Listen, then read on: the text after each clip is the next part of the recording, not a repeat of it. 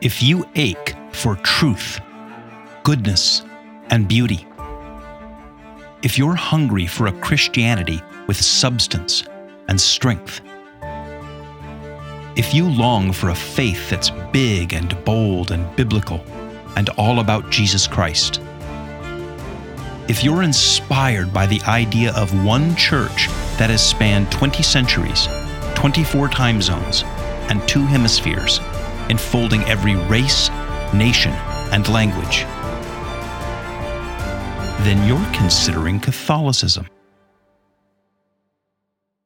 So, Ed, we are back in the forest. Yes, we are, and it's a lovely. It is a lovely day. It is a lovely summer day. There's a wind whispering through the pines. You know, we say this every time we sit down: is it's a lovely day, and we're here in the piney woods, and blah blah Well, blah. no, sometimes we complain about being cold, Right. and you know. but I have to say, living where we do, that when it's nice like this, it's remarkable. You have it is to. remarkably nice. And uh, today we're going to kind of follow up on our last conversation.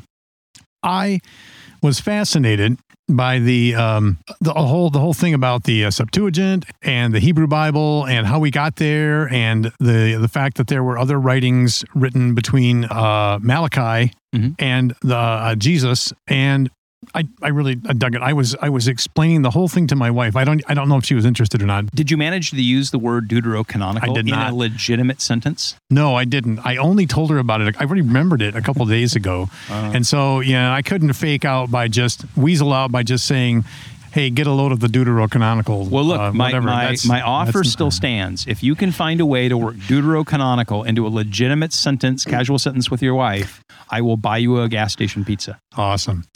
Uh, anyway, but that left hanging the New Testament, which I learned did not have any different books in it between Protestant and Catholic. Correct.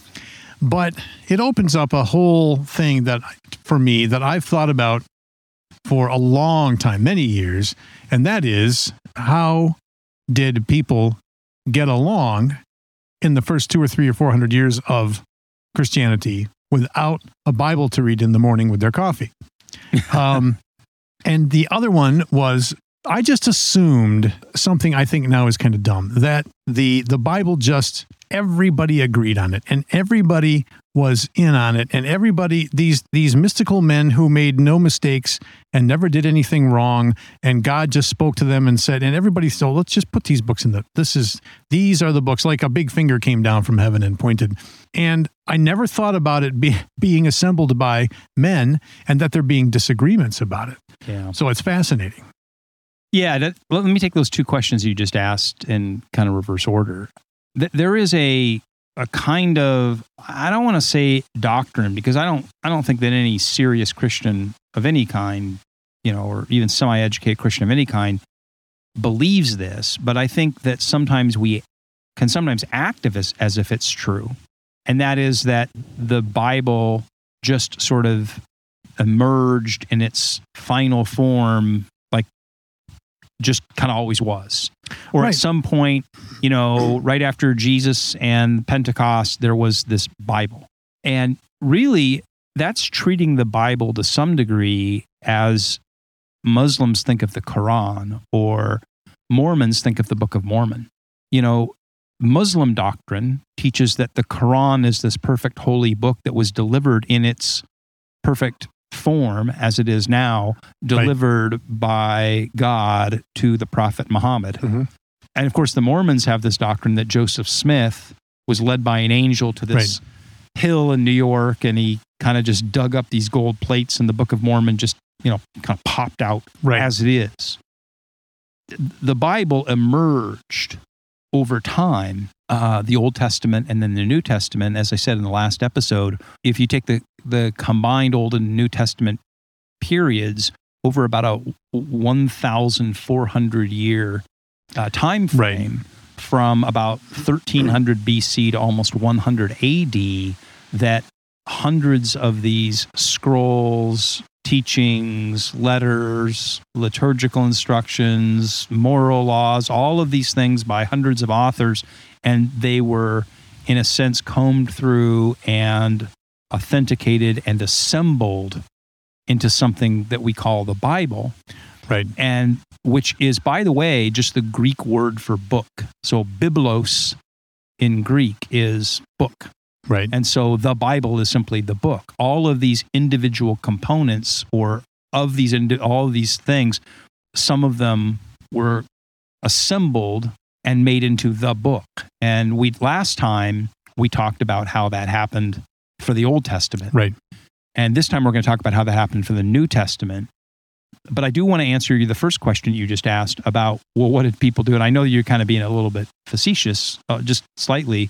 What did people do for three or four hundred years? You know, if they couldn't get up in the morning with their morning coffee and read their read their their Bible over morning coffee. But but it's actually an interesting question because the notion of individual people, individuals owning a copy of the Bible, you know, that wasn't even possible until only a few hundred years ago.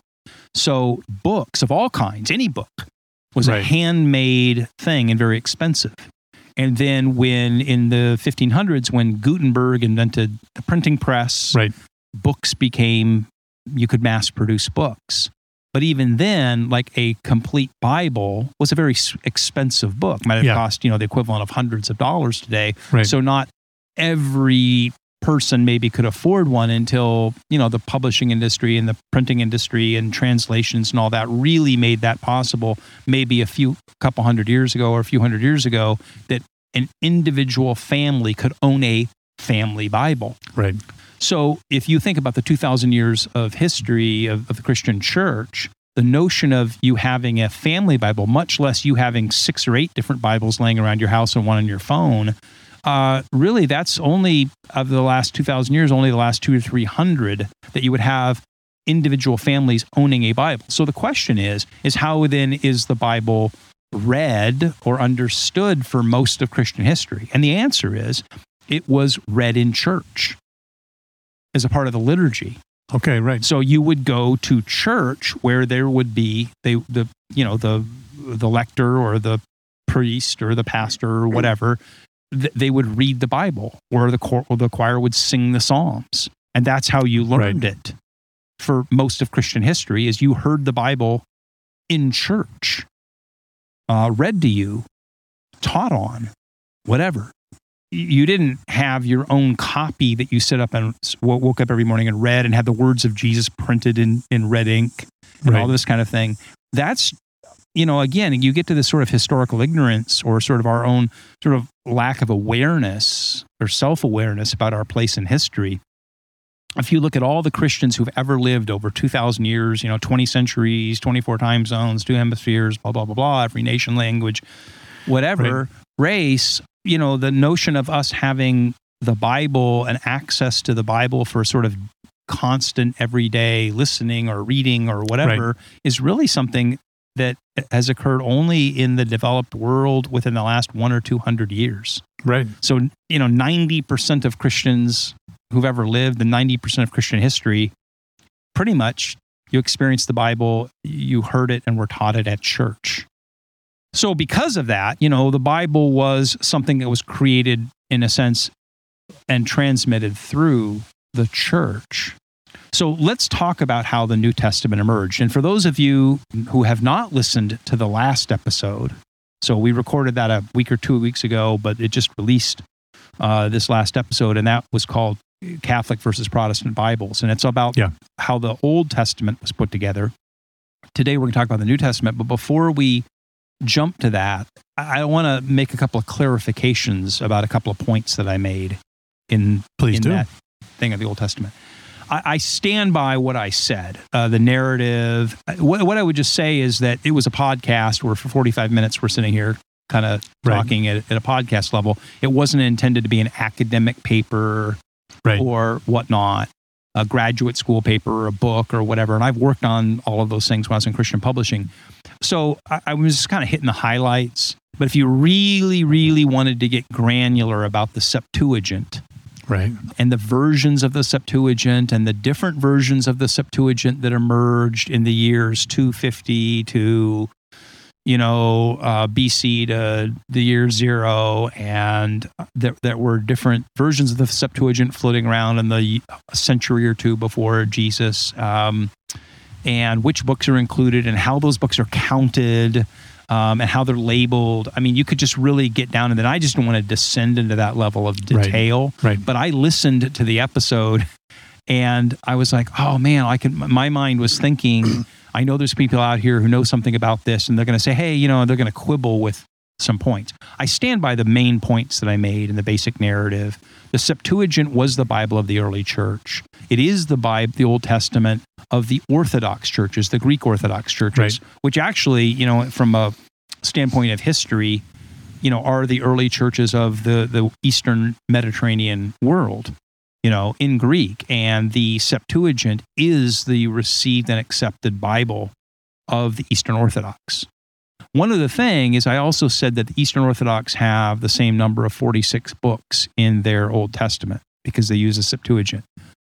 Uh, another sort of clarification they have the 46 books of the Septuagint that the Roman Catholics do, but they've got some parts and pieces of a couple of others uh, because there were a couple of versions of the Septuagint floating around at the time of Jesus. And they had some bits and pieces. I'm just going to say bits and pieces. Like first and second Maccabees had some extra uh, attachments about the Maccabees. There were, like, there's a Psalm 151 in the Greek Orthodox Hmm. Old Testament, the Psalms. Some of that has to do with how they were counted and where the divisions are. And this isn't a podcast about Right. the Greek Orthodox Old Testament version of the Septuagint. I think what I just want to say is that for anybody who's knowledgeable about this, who wants to, you know, use the Google machine and go down this rabbit hole, the history of the Septuagint, how it emerges in the the few centuries prior to Jesus and the apostles, which copies of it are, and how they get established in the early Christian churches of the first century or two uh, is an interesting history. It doesn't change my main point that the Septuagint was the Bible of the early, the Old Testament of the early church, Right. and it is the version of it that the early church accepted in the Orthodox and the Eastern Rite Syriac churches and in the Roman Catholic Church.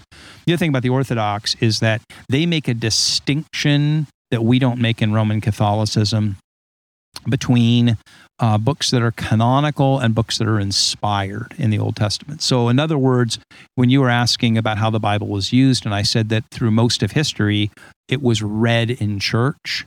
So, there are these extra little bits of the Septuagint that in the Greek Orthodox churches are read as a part of the liturgy. So, like, for example, if you went to their version of a Mass or a worship Right. service, there are some parts and pieces of the Septuagint that are read in as a part of their lectionary in worship that are not read in the Roman Okay. Catholic Church. So this gets, like I said, we're now getting into really granular, ticky tacky Right. details that don't change the main point.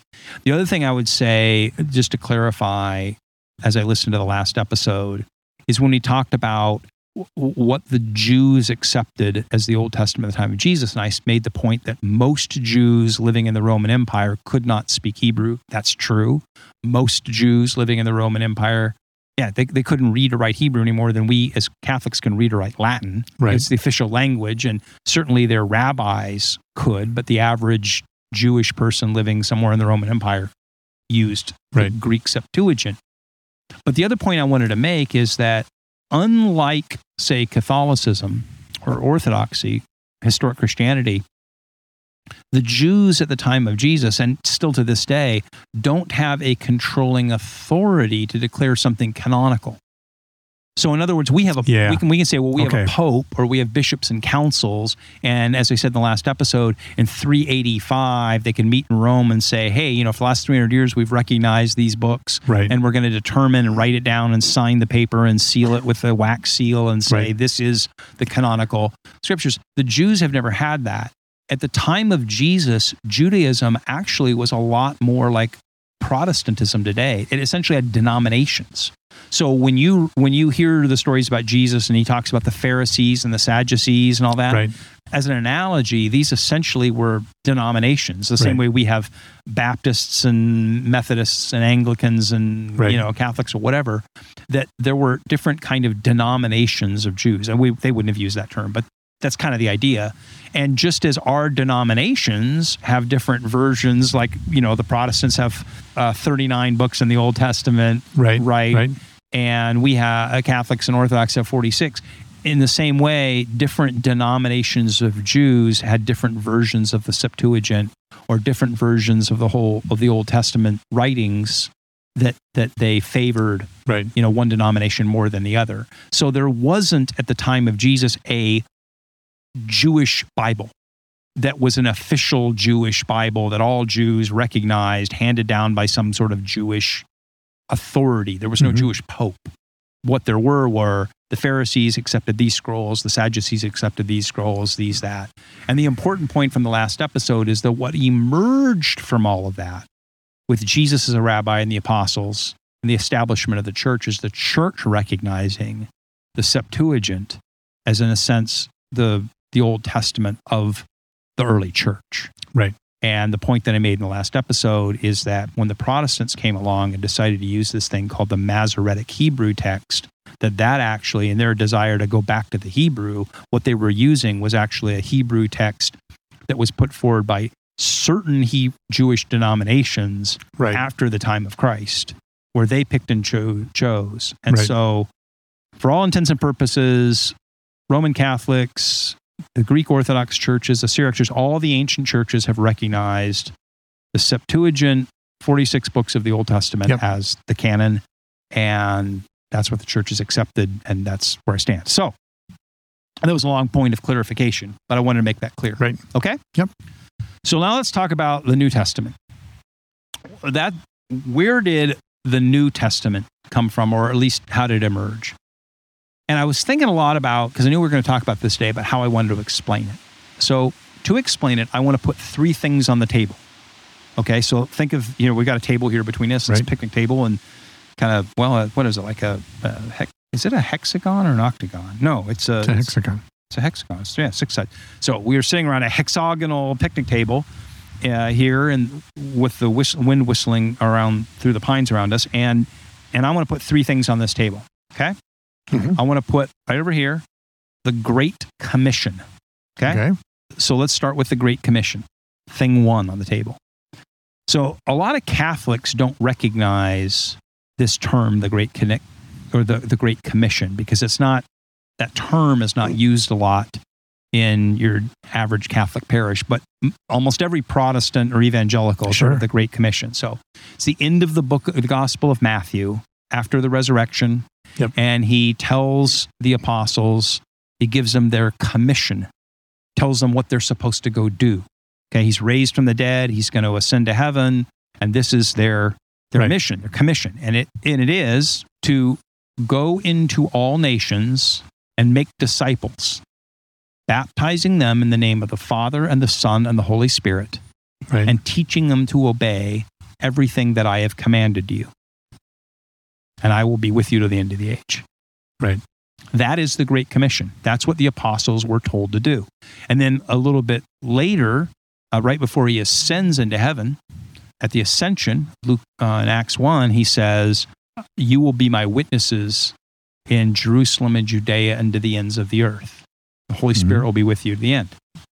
Now, what I want you to hear about that is what it does not say.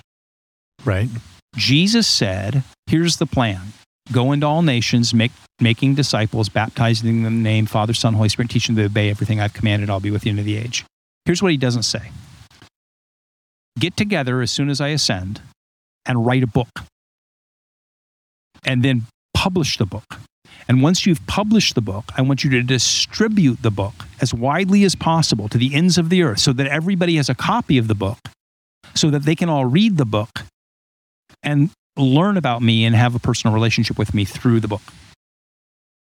Right. That was not the plan Jesus laid out. And yet, from the Protestant perspective, that's sort of the plan is that Jesus commissioned the apostles to make a book, the New Testament, and the New Testament plus the Old Testament, which will then be published and distributed, and that's how people come to know Jesus. What Jesus said was go into all nations, make disciples, baptizing them, Right. and teaching them to obey everything I've commanded. That's what they were told to do. In fact, I can't find a place in the New Testament where Jesus instructs the apostles to write anything down. Right. Somebody write in and show me the verse where Jesus says, When I'm gone, I want you to write all of this down and assemble it into a written document and distribute it to the world. Okay? Yep. Okay, so that's the first thing on the Okay. table. Second, that's at the end of the Gospel of Matthew, Matthew 28 20. Then let's put on the table the very end of the Gospel of John. Okay, so Mhm. Matthew, Mark, Luke, and John, those are the four Gospels. We just talked about the last words in the Gospel of Matthew. Let's talk about the last words in the Gospel of John. And what John says at the very end is that if all of the things that Jesus said and did were written down, the world could not contain all of the books that it would take to, to do this. So let me tell you what I think that implies. John, beloved disciple, Yep. the disciple that Jesus gave his mother, Yep. you know, be taken Yep. care of, the disciple that Jesus dearly loved, last disciple to be alive, wrote the go- you know the book of Revelation. Uh, First words of his gospel were in the beginning was the word and the word was with God. And Right. then the last words of his gospel, if everything he said and did were written down, the world itself could not contain these books. So let me tell you what I think that means. It means that they had to pick through all the things that he said and did Right. and reduce them to one book about this long. Right. Because, right? Because if they wrote them all down, the world couldn't hold all the books. So there was a for lack of a better word, an editorial process Right. the apostles had to choose the things that they would write down or the things that they would transmit and and put that into some you know sort of succinct summary Does this mean that there were then, at the time of the apostles, things that they were teaching people and talking about that never made it into the Bible, or thi- are, and are some of those things that things that have been passed down but not written down? well absolutely i mean right just ask yourself the question if you could in a time machine go back and spend a week with the apostle john after jesus's you know death and resurrection you know 20 30 years after that if you he was the apostle john lived in the city of ephesus. If you could go back to Es- ephesus and spend a, a week being discipled by the apostle john and he could tell you everything that he knew about jesus and tell you all the stories and give you all the insights i'm sure there's a lot he would have to tell you. Right. and it would be fascinating. And we'll get to this eventually here in this episode or, or maybe in the next one when we talk about the authority of scripture and the role of scripture and, and tradition because it is the authority of the apostles not the authority of the book It- oh, so let me put the third thing on the table okay? Okay. first thing on the table is the great commission go into all nations make disciples baptize in them Yep. and teaching them to obey everything i've commanded second if everything jesus said and did and commanded were written down the world couldn't hold all the books so we had to you know Right. condense that down to some manageable Right. amount. Third thing on the table, I want to introduce a, a term. It's a term in theology, biblical studies, not normally used, and it's called. It's the term is the received text. Received. I had a. I've had a couple of people write in, uh, write me emails saying that they don't understand my pronunciations or, or accent. Sometimes I don't know. I think I explained to somebody, you know, my accent was shaped by growing up and being, you know, like a surfer in Huntington Beach, which I like to Right. point out to Ed. Uh, and so, uh, and then then I moved around everywhere, and so my accent is muddled. But uh, okay, so received, as in given, like when you receive something. So the received or the given text, the text that was given. So this term, the received text, is the notion of the the Bible in the final form that the church accepted it is what matters. So, in other words, it's interesting to talk about all of the ways that the different books were edited and compiled and all that. And there's no doubt that that's interesting. Right. And there's no doubt that there's some value in studying that.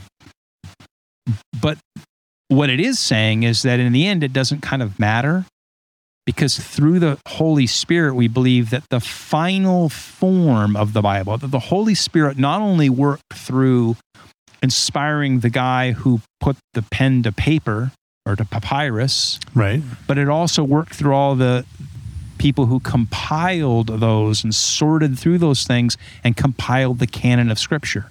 So the 46 books of the Old Testament and the 30 the 27 books of the New Testament comprising right the 73 books of the Bible that is the received text which was a centuries long uh, consensus. Yeah, well, yeah, yeah. We'll get to that in a minute. Okay. Okay. But the point is, is whenever that was, whenever the church said, "This is it. This is Yep. the final form," that's what we are obedient to. So you can't sit there and say, "Well, it's interesting to speculate about." Various kind of ways that these letters and these gospels were Right. composed and compiled and everything else and the different versions that floated around what matters is the received text that when the church said the holy spirit worked not only through the writing process, but through the editorial and compilation process. Right. So that what we have is, in a sense, the final form of the, the Bible and its 73 books. That is what's authoritative. Right. That's the written word of God. Those are the written scriptures. So let me give you a, a for instance for that. We'll get into a little bit here about how these books emerged. Um, there's a there's a theory. It can only be, you know, a theory because no one can prove it. But there is a theory among in biblical studies that there is a missing underlying document called the Q document. Oh, interesting. Now, here's what the Q document would supposedly be. So, Jesus, during his three years of ministry, is walking around talking, giving Yeah. sermons, turning you know loaves and fishes to bread, and doing all the miracles, right? And there's people walking around, following him around, apostles following around, and let's suppose that some of them took notes. Sure. Now, you can say, well, you know, some of them were educated, like Matthew, the tax collector, undoubtedly could read Right. write.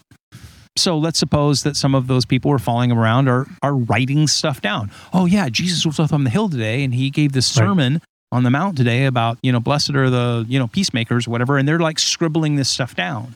And then they're putting them in their little travel bags or whatever, their little satchels, and they're walking around Right. with all these assembled notes. Okay. That's, that's, that's reasonable. assume Reasonable, yeah. and that then after Jesus uh, uh, is crucified and resurrected and all this stuff, these notes that are passed around amongst the apostles and his followers, that people start to go, hey, you know, let's kind of start to go back to the notes. What was it that he said that day? And he said this and he said that, right? And so that there's this idea, just a theory, that there was this thing called the Q document, which was basically a series of notes of Jesus' sayings and actions that at least some of the gospel writers, it would have been floating around amongst them copies of it. And then when they sat down to write their gospel, they were like, okay, now what was it he said that one time? Let me go back and He used check it as a reference. and use that as a reference. And then they wrote it down. Okay. That's interesting, right? Right. But here's my thing about the received text it's not the Q document that is finally the inspired scriptures. So that if we could go, you know, you've got Matthew, Mark, and Luke and John, but you know, if we could go only go back and find those original handwritten notes that were taken at the Sermon on the Mount, Right. that would be closer to the source. But what we believe as Christians, we believe as a church, especially the Catholic Church, is that the Holy Spirit worked through this process. So, the process of Jesus preaching, the process of whatever notes or recollections, the process of how the gospel writers consulted those, maybe they talked to each other, compared, you know, recollections, you know, compile those things, and they're all assembled so that we end up with what we call the received text, the final version. Right. You know, like as a writer, if I went back and said, hey, look at all my early drafts, Right. the early drafts aren't what I turned in. The early drafts aren't what I gave to the publisher. right. What what was published was the final version, and that's the official version. Well, if you and I did that, if you and I got our hands on the Q document, it would just be, if I got my hands on it, it would just be me saying, well, this, this part, I like this part, I don't like that part. Right. It wouldn't be hundreds of people over hundreds of years saying this, this, this part here, you know, I would try to distill it and I would surely distill it wrong. Well, it's it, see part of it is is this attempt in biblical studies in the last 100 200 years by people who fundamentally disbelieve in the Bible to deconstruct it. So if we can kind of deconstruct it into its parts and Yep. and and and figure out who wrote what and how it was written, then then in a sense we can get away from having to accept the final form. And the point I want to make is that it's the final form that the Holy Spirit worked through the process. So now I put these three things on the table: the Great Yep. Commission, Yep. that John's statement that you know, the world can contain all the things that Jesus said and did if they're all written Right. down. And then this notion of the received text. Now let's bring these three together. Okay. The apostles were not instructed to, as soon as I ascend into heaven, gather in the upper room and write everything down Right. and Right. and compile a book. And then what I want you to do is uh, make a lot of copies of the book, thousands, millions of copies of this book, and distribute it because the book is the thing. The book is the point. The book is the official Right. the way that people are supposed to know. Jesus, what they were told is go make disciples Right. and baptize them and teach them to obey everything I've commanded. The disciples, after Jesus rise, say they get, you know, as they get together or interact or are doing their ministries, they go, wow, my job is to make disciples and baptize Right. and instruct them to obey everything Jesus commanded. So I have to go back and, and think about all the things that Jesus commanded Right. and said, of which there were many. And then I need to condense those into some sort of a, a form for my audience. Right. And in a sense, they wrote the Gospels or they wrote the epistles in order to fulfill the commission of making disciples and instructing Yeah. people. So the Bible serves the purpose of making disciples and instructing. In a sense, the Bible is the means to an end. Right. Now, for Protestants out there who are like, the Bible's everything, you go, you're going to think that I'm somehow diminishing the importance of Scripture. I'm not. It is. It was the means to an end, but it was it was a means to an end. The end wasn't just to make a book to make a book. Right. The means was to make disciples and instruct them. And some of the apostles felt that one of the ways that they could most efficiently or effectively do that was to write some things down and send it to people. So let's take the four gospels Matthew, Mark, Luke, and John, right? Only two of those gospels are written by named apostles. The, Right. tw- the 12 apostles, you know, minus Judas, replaced by Uh, so Matthew and John, Matthew the tax collector, John the beloved apostle. Okay, two of the four gospels were written by named apostles. So, so what are the other two gospels? Well, uh, Mark is believed to be by the early church, tradition of the early church, uh, was a companion of the apostles. He wasn't an apostle himself. He's not one of the twelve, but he's generally understood to be the protege of Peter. So he followed Peter around. Yep. Peter was his mentor, whatever. Peter's protege. So what John Mark is doing in the Gospel of Mark is is to some degree recording Peter's.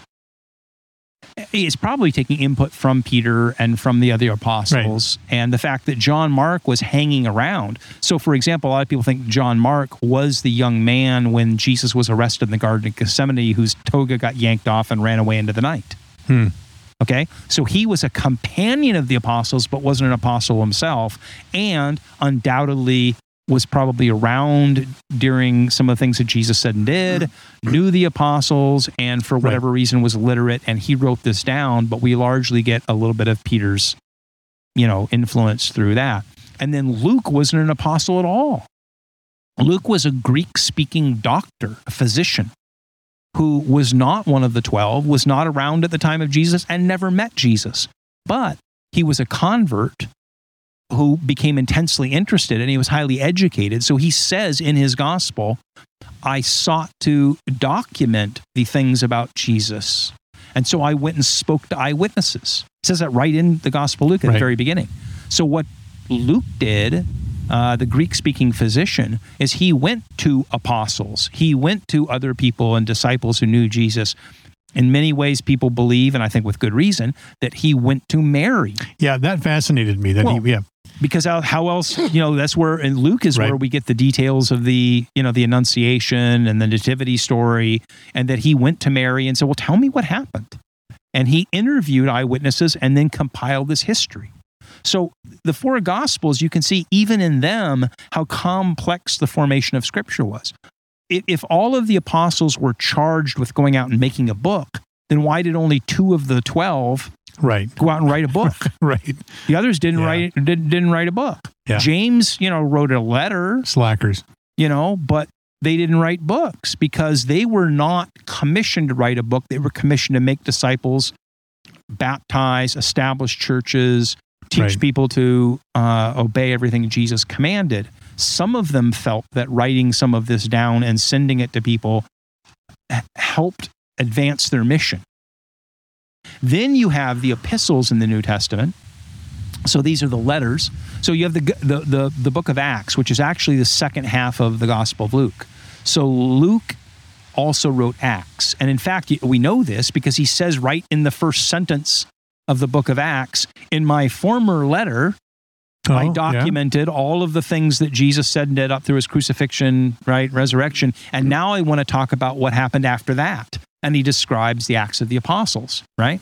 And you know the things that happened in the years uh, after that, establishment of the church. And then you have the convert Paul, who was not one of the apostles, obviously, he was a persecutor who ends up going around traveling, establishing churches and writing letters to the churches that he established. Right. And the letters were there to clarify points that he had made in person when he Right. showed up to preach to make disciples Yep. and teach them to obey everything Jesus commanded. Then he said, Hey, some of you guys are messing this up. So, hey, you Corinthians, I was there last year Right. and I, you know, preached and taught and did all this, and now you guys are forgetting everything, or you got points of doctrine that you're not clear on, or you guys are messing up. Let me write you a letter and send it over to clarify things.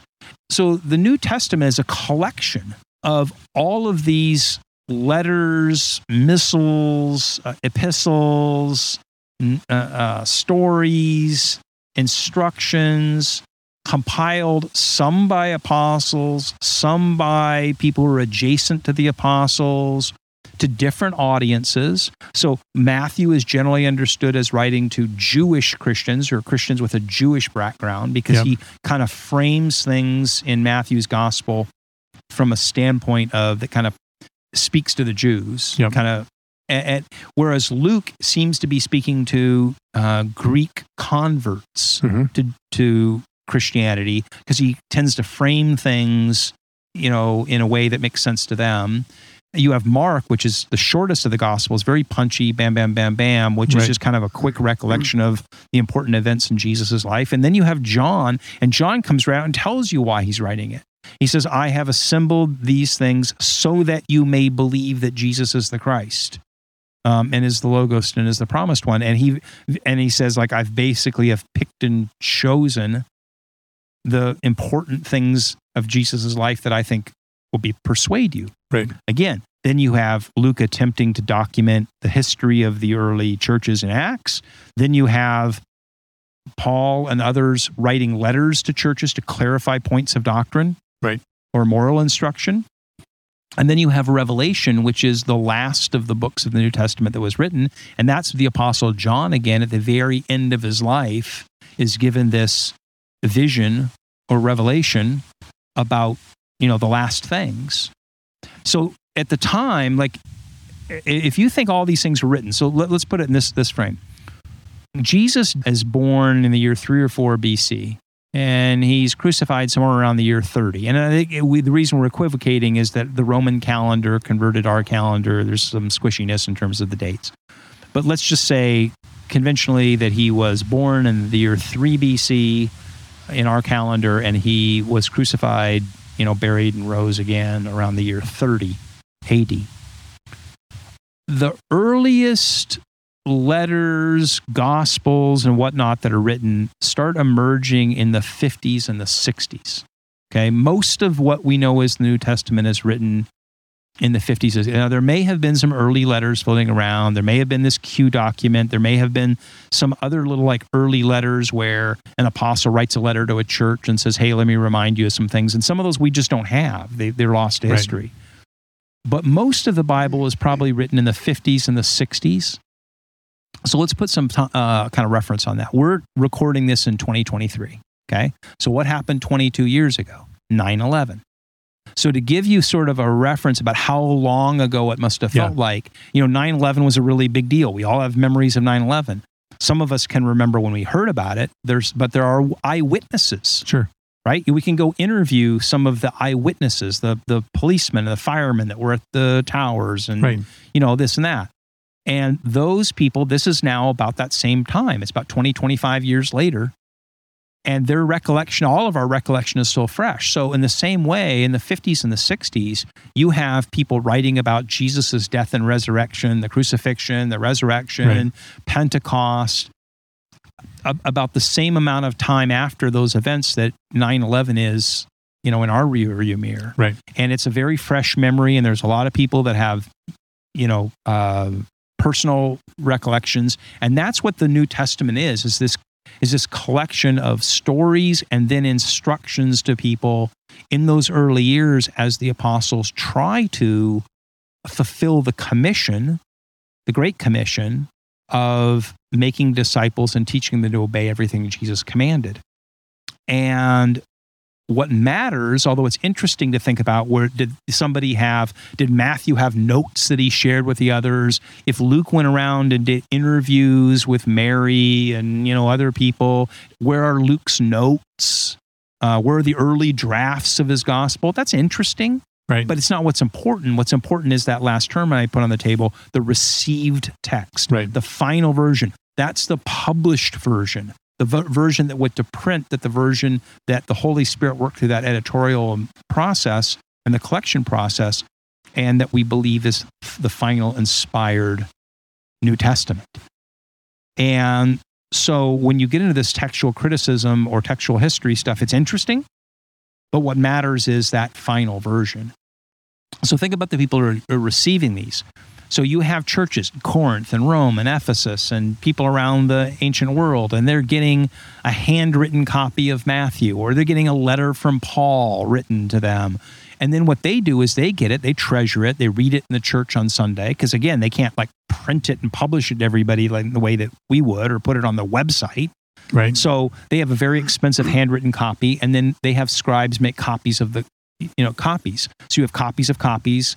So you know they get a letter from Paul, and they make five copies of it, and they send those five copies out to other churches who make five copies, who make five copies, and within a very short amount of time, I mean, within five, ten, 50 years, you have hundreds and hundreds of copies of the Gospel of Matthew, the Gospel of John, hundreds of copies of Paul's letter to the Romans or his letter to the Corinthians Sure. that that by the year 100 there are you know AD there's literally hundreds and hundreds of copies of this floating around these Right. letters floating around.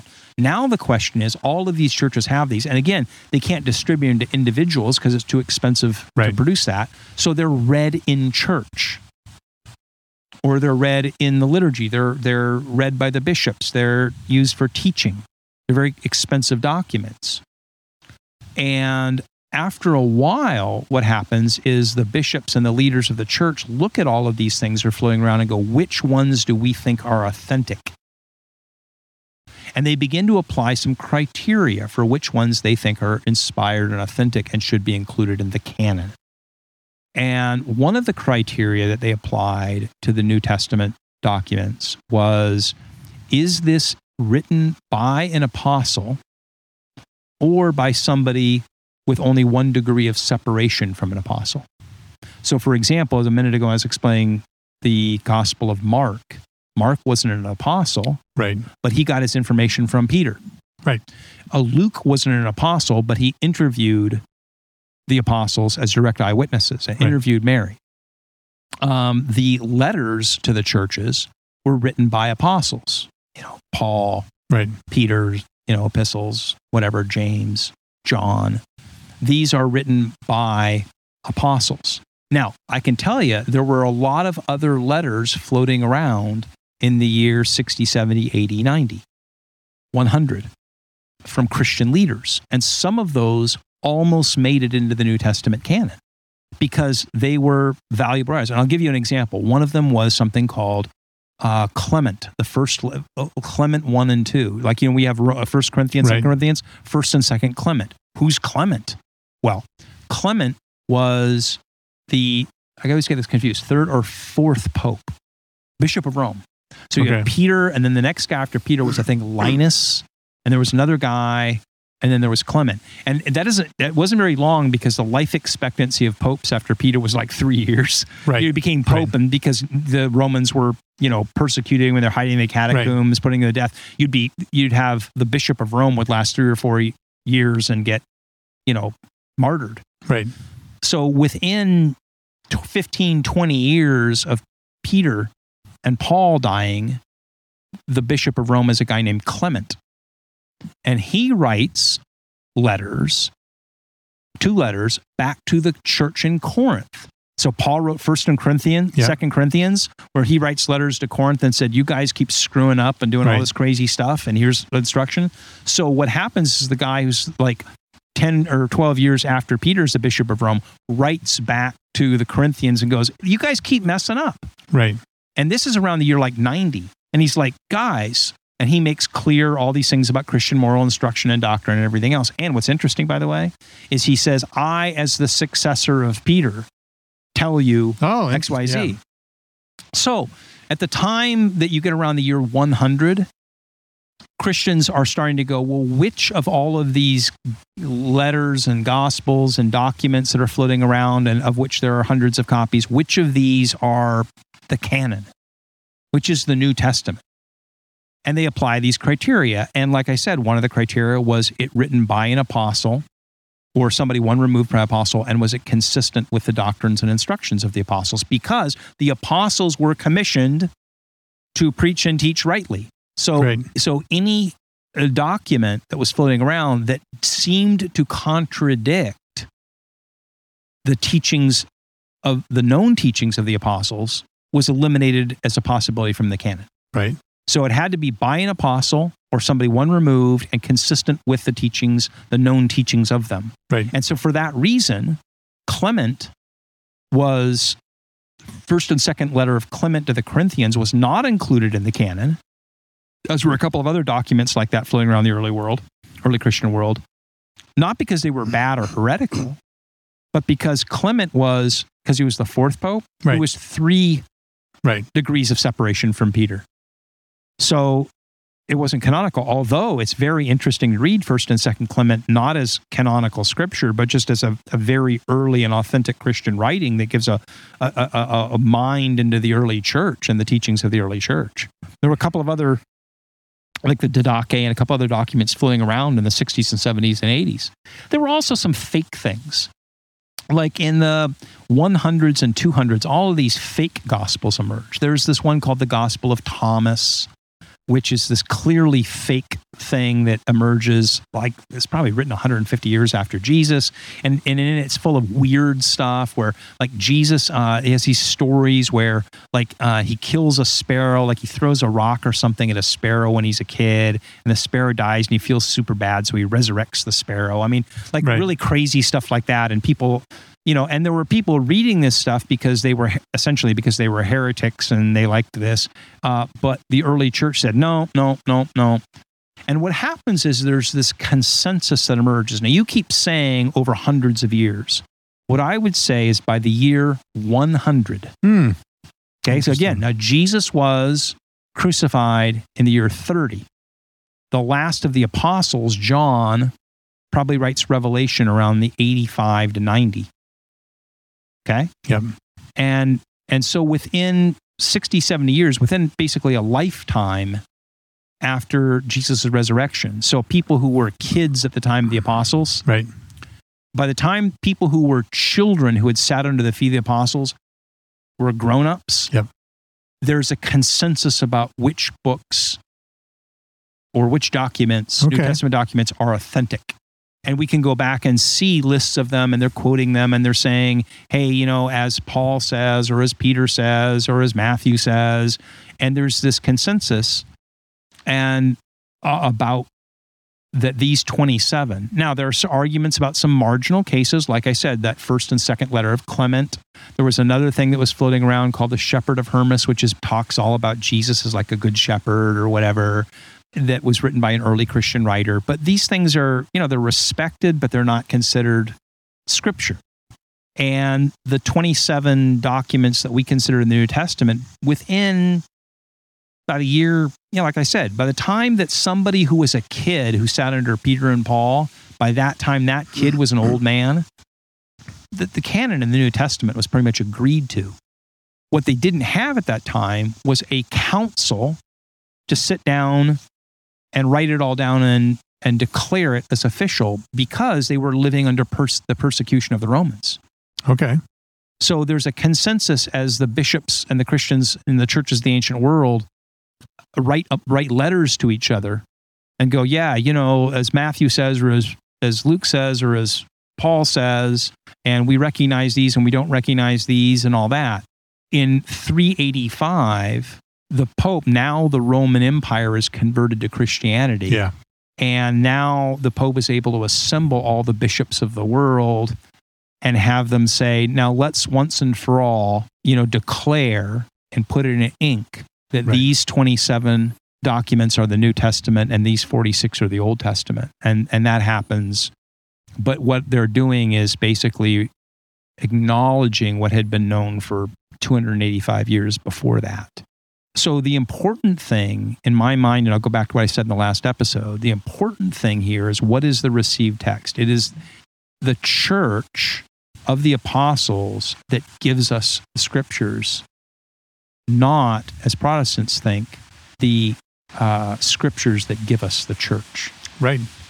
Which is in a very, at the very beginning of you uh, working on me here, in the very first long text exchange we had, that's what you said. That uh, the church made the Bible, not the other way around. Yeah. Uh, I think you already sort of like I, I felt like like that was already a fatal blow when you Well, it was for me. I mean, when I began to convert to Catholicism, I mean, because as a as a Protestant, as an evangelical, as somebody you know who had been trained as a seminary trained as a Calvinist, you know, Bible guy, to me, the canon of Scripture and the authority of Scripture was central. So once you kind of like pulled that piece out of the Jenga pile, right. the whole thing sort of fell down. Yeah.